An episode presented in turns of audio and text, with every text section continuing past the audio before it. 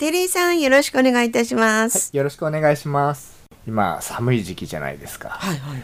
なのでこの寒い時期の山椒の話をしたいと思ってます今までね聞いたようであんまり詳しくは聞いてなかったですよね。そうですね皆さんもご存知だと思うんですけど冬場にカエルとか山椒とか見ることないじゃないですかあの、まあね、夏場でも北山椒はあんまり見えないですけど。そうですねまあ確かにこの寒い時期っていうのはほとんどの動物やっぱり動きがなくなりますよね。まあ人間もそうですしね。そうなんですよ。で山椒もそうで、ええ、まあ、ほとんど動かないというか、まあ、動けない状態になってるんですよ、そうそう。冬眠はしないって言ってましたもんね。そうなんですよね。冬眠とはちょっと違うんですけどもうほんとじっとして冬を越すんですけど、動きがないのでやっぱり話すネタもあんまりないわけですね そういうこともあってこの時期の寒い時期の話っていうのはしてこなかったんですけど、はい。はい、ちょっとでもその辺を少し掘り下げてみようかなと思いまして、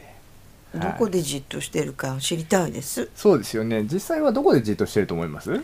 ええ私はねその八千坊主の中ってなんか分譲マンションみたいであったかいよって話を新庄さんから以前お聞きしたんで、はい。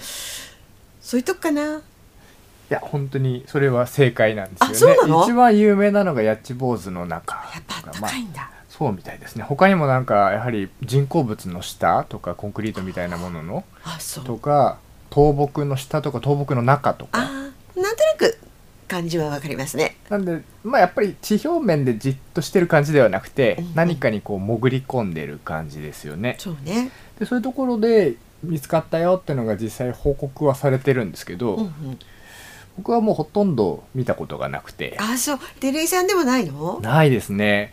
ほんと10年以上前に僕がこの仕事始めたぐらいの時に、北海道教育大学の学生と一緒に北山椒の調査をしていて、その時発信機っていうのをつけてたんですね。ああのちっちゃい北山椒に？そうです。で電波をたどって 追っていくわけですけど、はい。それを冬の近い時期にやってたんですよ。11月か12月、ええ。その時に八千坊主の中に北山椒がいるのを一度見つけたことがあってそう。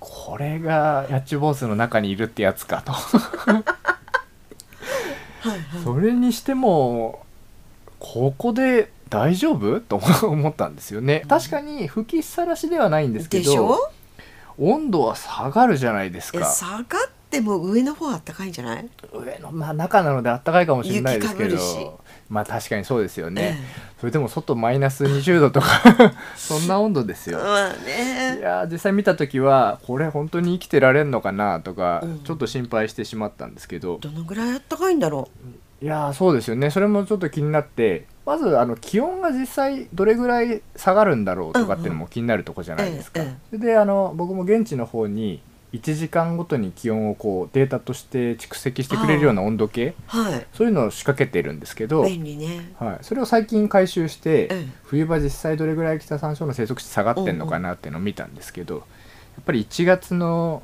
中下旬から2月初めぐらいが一番下がっていて、やっぱり一番寒い時期ですもんね。そうですね。マイナス20度を下回る日が結構あったんですよね。はい。で八千坊主の中これはあの過去にデータを取った方がいて、うんうん。温度計差し込んで撮ってたんですけど、はい。指標面とかと比べるとやっぱり確かにあったかいんですけど、うんうん。それでも中に水分はありますので、うんカチカチに凍ってはもう0度とか氷点下までは行くわけですよ。はい。いやーその状態でね。いやーそれこそもうその八千坊主の実際の中の深さとかあ場所にもよると思いますけどねあとは雪の厚さですよね、うんうんうん先ほど言いましたけど雪やっぱ厚ければその分保温されるとは思うんですけど吹きさらしの八千坊主もやっぱり中にはあるので、うんうんねうん。そういうやつは冷え込むんじゃないかなと思うんですよ。でやっぱりこういうところに隠れてても寒いだろうな死んじゃうやつもいるのかななんていうふうに考えてたんですけど、はい。まあそんな心配っていうのは北山椒にはいらぬ心配のようで。えそうだった？実はあの寒さの耐性っていうのがはい。結構両生類北山椒以外もそうですけど持ってるみたいなんですよね。ああそうなんだ。で北山椒は日本だけにいるわけではなくてロシアにもいますよね。そうだ。氷河期時代の生き残りだもん。そうなんですよ。そして皆さんのイメージ通り当然ロシアっていうのはもっと寒いわけですよね。そうですね。そうなんです。そういう場所でも実際北山椒がなんでこんな寒い中で生きられるんだって研究って結構されているんですよね。で実験的にもいろいろ確かめられていて、えマイナス50度とかっていう低温下でもやっぱり生き残る個体がいるってことが研究成果として明らかになってるんですよ。でこれ嘘なんじゃないかって僕思ってるんですけど、はい。一応報告として上がっていることとしてロシアの方でだいたい地下4メートルから14メートルぐらいのこうなんですか永久凍土。はい。その中に北山椒がいるのが見つかってで溶かしてみたらうん。復活したっていうんですよ。あのレッド人間みたいな感じじゃないですか？いやほんとそんな感じで実際にカチコチの氷の中にいたものを溶かしてみたら復活したと。でしどうやって確かめたのかわかんないですけど、ええええその氷のまあ深さとか見た感じもう90年ぐらいは凝ってたんじゃないかとかって言われてるんです年取らないのよねきっと。そうなんでしょうねただ本当かなって正直思ってるんですけどね。なんか本当っぽい感じもしますけど。いやーまあ本当じゃなかったとしてもマイナス50度で生き残る個体がいるってことは相当低温に耐える能力強いってことですよね。だからもうほぼ仮死状態ですよね。そうなんですよ。で冬眠っていうとやっぱり哺乳類のヒグマとかイメージすると思うんですけど、もうヒグマの場合は冬になると穴に入って寝るじゃないですか、ええ蓄えてねそうですよねで蓄えたものを使って代謝をして、ええええ。でほとんど動かないでじっとしてい。るんですよね、はいええ。その時の体温って平常時と比べても4度から5度ぐらいしか下がってなくて323度あるって言われてるんですよね、ええでこれはただあのヒグマとか、まあ、多くの鳥類とか哺乳類が、うん。まあ、高度な体温調整機能を持ってるからそうなるんですけど、両生類北山椒とかっていうのは変温の動物なので外気温が下がったらその分体温も下がっちゃうわけですよ。うんうんなのでヤチ坊主の中にいるから体温もある程度維持してるってわけではなくてヤチ坊主の中が氷点下までいったら体温も氷点下というか、うん。0度以下まで下がっちゃうわけですよね。だから半分死んでる状態で生きてるんじゃないです？はい、いや本当に。で人間もそうですけど水分いっぱい体って含んでるので、あはい。当然凍るはずなんですよ。ですね。0度より下がると。そうですね。ただ調べてみると北山椒そうじゃないらしいと。うん。なぜと思うじゃないですか。メカニズムについてちょっとおはい。話をしたいんですけど、ええまあ北山椒を夏から秋にかけてやっぱ体の中で変化があるらしいんですけど、うんうん。体の中に臓器に肝臓ってところがあるじゃないですか、えこの肝臓ってのはあのグリコーゲンっていう、まあ、糖分ですね、ええ。糖分をこう合成するところなんですけど、ええ冬に向けてその糖分の量が増えていくらしいんですよねまずでもの栄養を蓄えるんだ。そうですね。そしてこの糖分っていうのがその越冬場所要するに隠れる場所の温度が氷点下ぐらいまで下がった時に、えこのグリコーゲンってやつがグリセロールという物質に変化するらしいんですけど、はあ。それがこう体内の全域に行き渡るらしいんですよね。はでいろいろな細胞も含めて、まあ、血液の中もそうですけど浸透していくわけです。あ、ちゃんと生き残る術を持ってるんですね、はい、ただだから何とかって思うじゃないですか。栄養行き渡らせんの？みたいな、えええそうやって生きてるんだもん。頑張ってるんだもん、はい、でもこれすごい重要でえ例えばなんですけど普通の水って0度で凍るって話したじゃないですか、はいはい。それに塩を混ぜたらなかなか凍りにくくなるとか知ってますよえね、えで糖分も一緒えでえはい。糖分を水分に混ぜると0度で凍らなくてなかなか凍りにくい不凍液みたいな状態になるんですよね、なので冬場に向けてこう糖分を蓄えてそれを体中に行き渡らせると外気温がマイナスになっても体の例えば血液とかが凍らなくなるんですよね。すごいですね。そうなんですよ。信じられないですよやっねぱりこう種を存続していくためにはの知恵の一つはい。でね、彼らは別にそれ知らないでずっと DNA で受け継いでるわけでしょ。そうですよ。本当寒くなってきたら体が勝手にそうやってやってマイナス20度とか30度っていうこう厳しい温度を耐えられるように変化するわけですよね。すごいな。そうなんですよ。じゃあ他の両生類どんなのって話にもなるじゃないですか。え同じなんじゃない？